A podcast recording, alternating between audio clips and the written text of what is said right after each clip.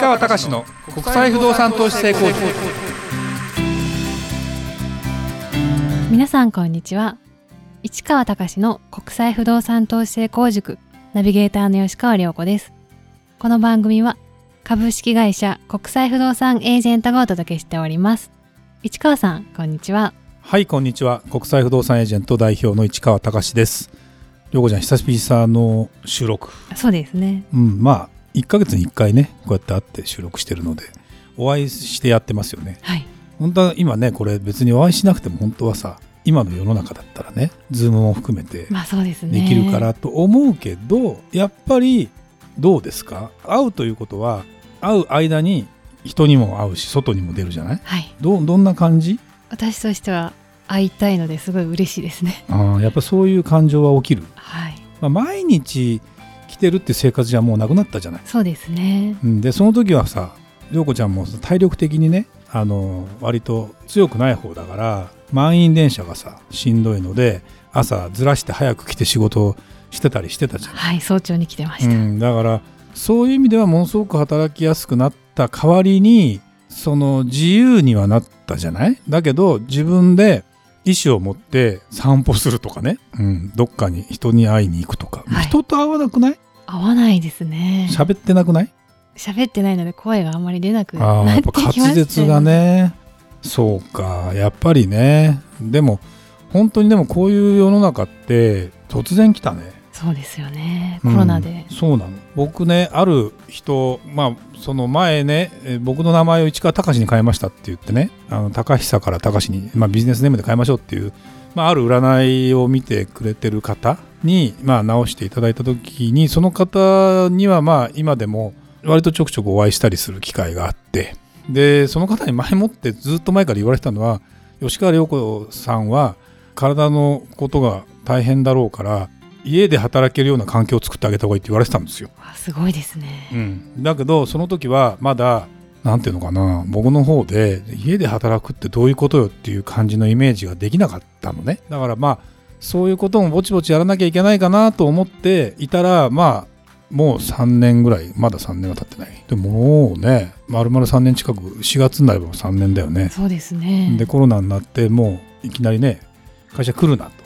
うん。ででもさでうちの会社はそのまんまもう続けてるじゃないですか。でもほらイーロン・マスクが買ったツイッター社ってあるじゃん。もうはいツイッターやってるでしょ、はい。あの会社はもういきなり全員出てこいって話に変わったり。すごいね、そうですね、うん、まあだからねあのどっちもどっちなんですよ。僕はやっぱり働き方というところの考え方を尊重すると必ずしもここにいるということ自体にあんまり価値を持たないようにしてやった方が働きやすいだろうと思ってやっているんですね。だけど、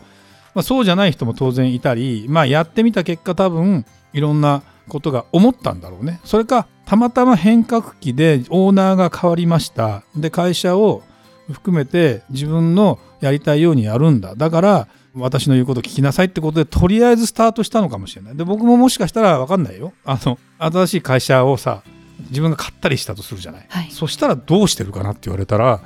うん分かんないかもまあしれないね。まずはそういうふうにするかもしれないだからイーロン・マスクがそれをやったということだけを表面的に捉えてまあいい悪いとか議論になってないけどさなってないけど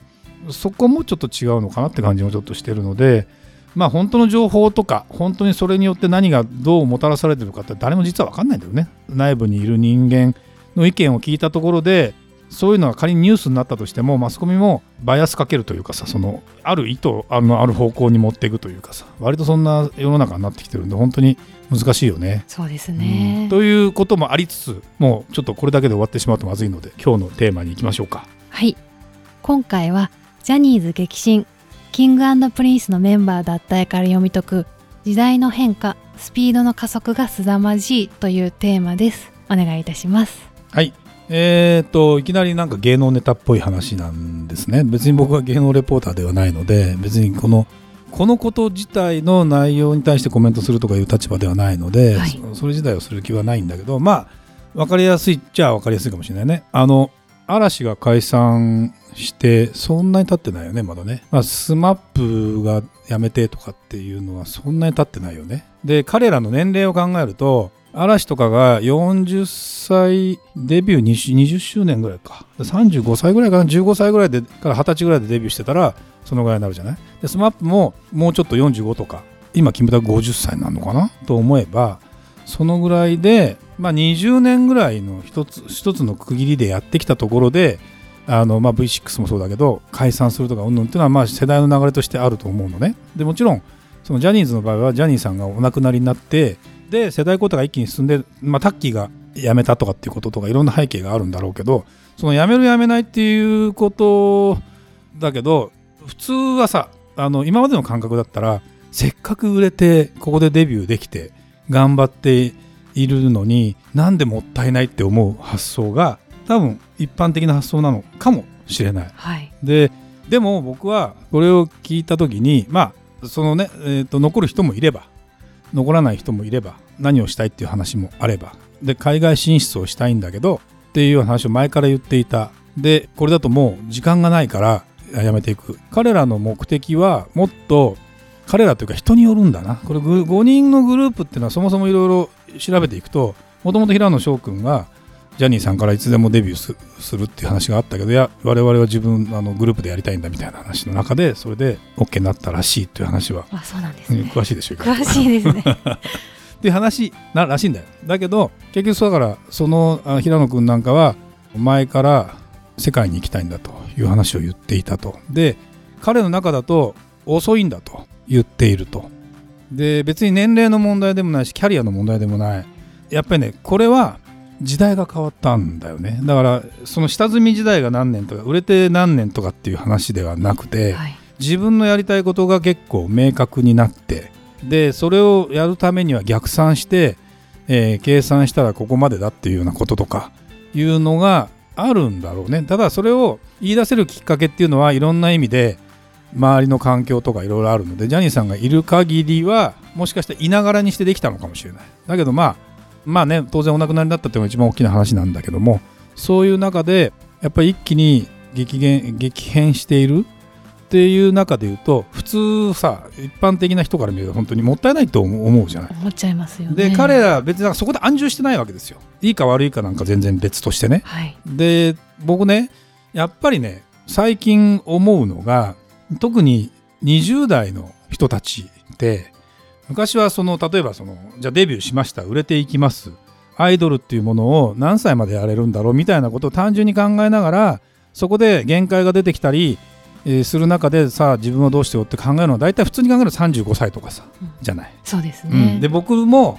えー、20代の頃はあんまりもう会社に入ってがむしゃらに突っ走って楽しかったしで30代ぐらいになってちょっとどうしようかなって思ったりもしてでもその時に立場が変わったりして偉くなったりするとまた自分でそこでなんか頑張ろうって話でなかなかその次に行けるきっかけがなかったんだけど、まあ、辞めて会社起業して上場までさせた同期とかねいるわけですよ。って思うと、うん、そんなのまずめったにいなかった。でも今は何が正解かも分かんないし逆に時代が変わったんで自分で何をやりたいっていうのさえあってやっていけば早早いうちからもうその方向に行きたいんだってことが明快な人ほどなんだろうなもう我慢できないんですよ。でだけど逆に今の時代そうじゃない人もいっぱいいるわけよ、まあ、そうですよね、うん、そのなんだろうな。一般的に言うとよこれちょっと語弊があったら申し訳ない。キングプリンスは誰と誰のグループかっていうと5人いるけど実際は平野君と永瀬君が割とやっぱりツートップらしいじゃないあそうなんです、ね、そうそうな 中にいるメンバーもその2人には憧れてたっていう話が結構読んでるんだ私もコメントを。で見てたりするとでもそのツートップが両方とも出るわけじゃないわけよ。1人は出て1人は残るわけよ。はい、ということは考え方が違ったりやっぱするわけよ。ということはですよ25歳ぐらいの人間っていうのは結構全然考え方が違う人たちが普通にいるのかもしれないわけ。うん、で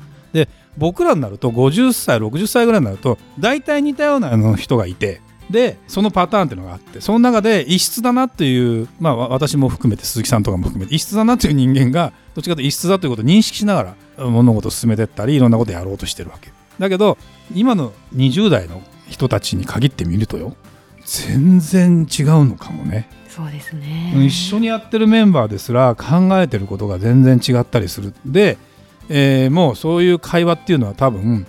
突然言う話じゃないのから「いや俺はさこういうところでやりたいんだよね」みたいな話を言ってでも雰囲気も察知しながらいつを言うかなぐらいの話の中でやっていく中でっていうことで言うとまあファンからするとファンもいろんな層もいるし何とも言えないんだけど多分ねこんな話って嵐が解散しようと思ったのも大野くんがほらいろんなことやりたいんだと言っているじゃん。はい。ねいたわけよ。すごい詳しいですね結構。詳しいんだけど私もね。だけどほらまあいろいろあって解散しないグループもあるわけよ。キンキキッズ25周年とかさ。そうですね。うん、まあまあまあまあまあね。やっぱいろいろあると思うわけでも本当にだから、ね、僕は何に今注目してるかとこの今の20代の子たちの意識っていうものが多分随分変わってきてる。情報をどっから取れる。で自分からの情報発信もできる世の中になっている。そのなんか世界にも割とまあなんだろうな。出ていこうと思えば今までの出方が多分違ってくる。日本を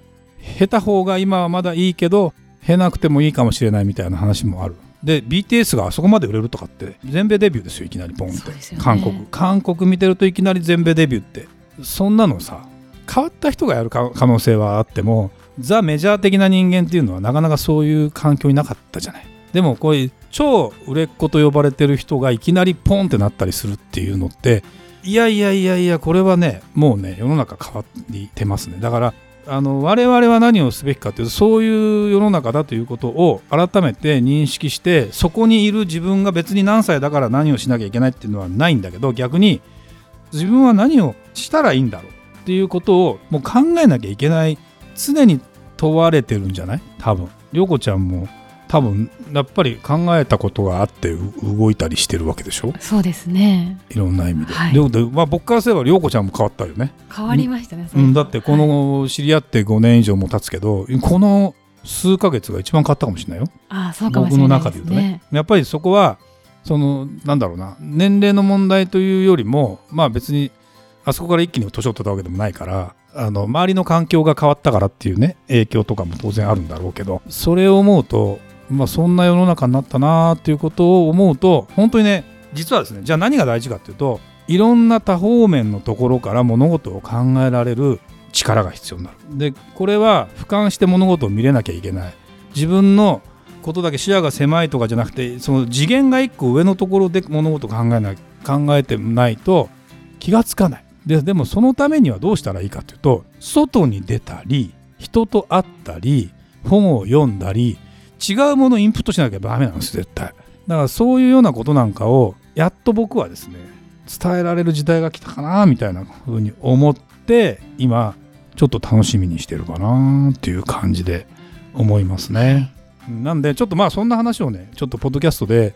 ちょっと形を変えて例え話的なものを変えてでもちょっと伝え始めようかなという気がしてますなぜなら僕はずっと実はあの考えてきてるというか自分の経歴も含めて変わってるよねっていうのは結構思ったりもしてるんですよ、はい。でもそれって昔から実は本当に小さい頃から親の言うことが正しいとは思ってなかったからね。それすごいですようん。ね。これ僕らの時代で親の言うことが正しいって思ってないっていうこと自体があの思ってないなかったんですよだから親が言ってることがいや内容がこれはいいとこれは悪いと思ってた。そんな自分そんな子供ってどうよ？あんまりいないいないかもしれない。だけどそれをを、まあ、裏付けるところの話が結構いっぱいあるのでこれからちょっとまたそんな話もさせてもらいながらはい。ちょっと語っていきたいなというふうに思いますんでリスナーさんあの面白いなと思う人は聞き続けていただきたいなと思います。はい。ありがとうございました。それではまた次回お会いしましょう。